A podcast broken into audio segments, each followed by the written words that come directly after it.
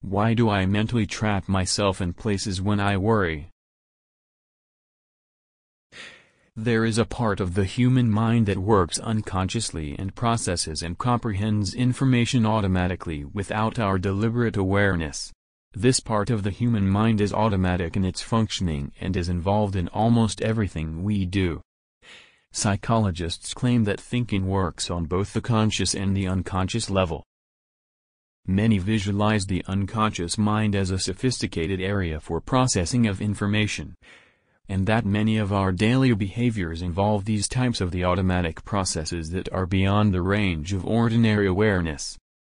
The automatic mind enables us to recognize in an instant a familiar face, driving a car without thinking of the basics of clutch and mirrors, or play an instrument without thinking about the position of our hands.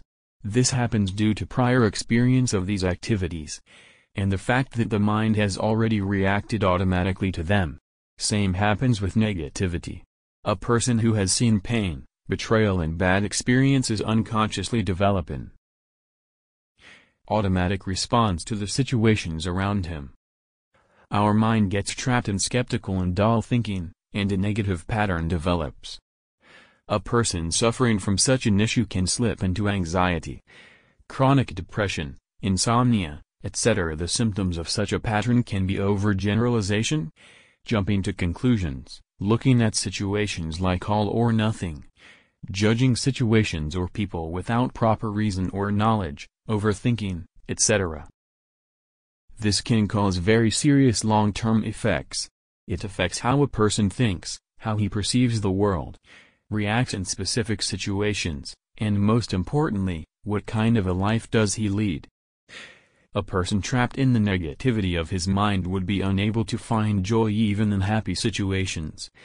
As everything that goes on around him will be seen by from the perspective he already has formed. And this would rob him of his peace and common psychological satisfaction. Hence, this issue must be addressed seriously. Having a constructive dialogue with yourself. Taking up a hobby, appreciating the smaller things in life, confiding in a trusted friend, are some of the many measures which you can take to successfully deal with this issue. And if you ever want to talk your heart, feel free to contact Living in Wellbeing. We will always be there for you and happy to help you. Article Source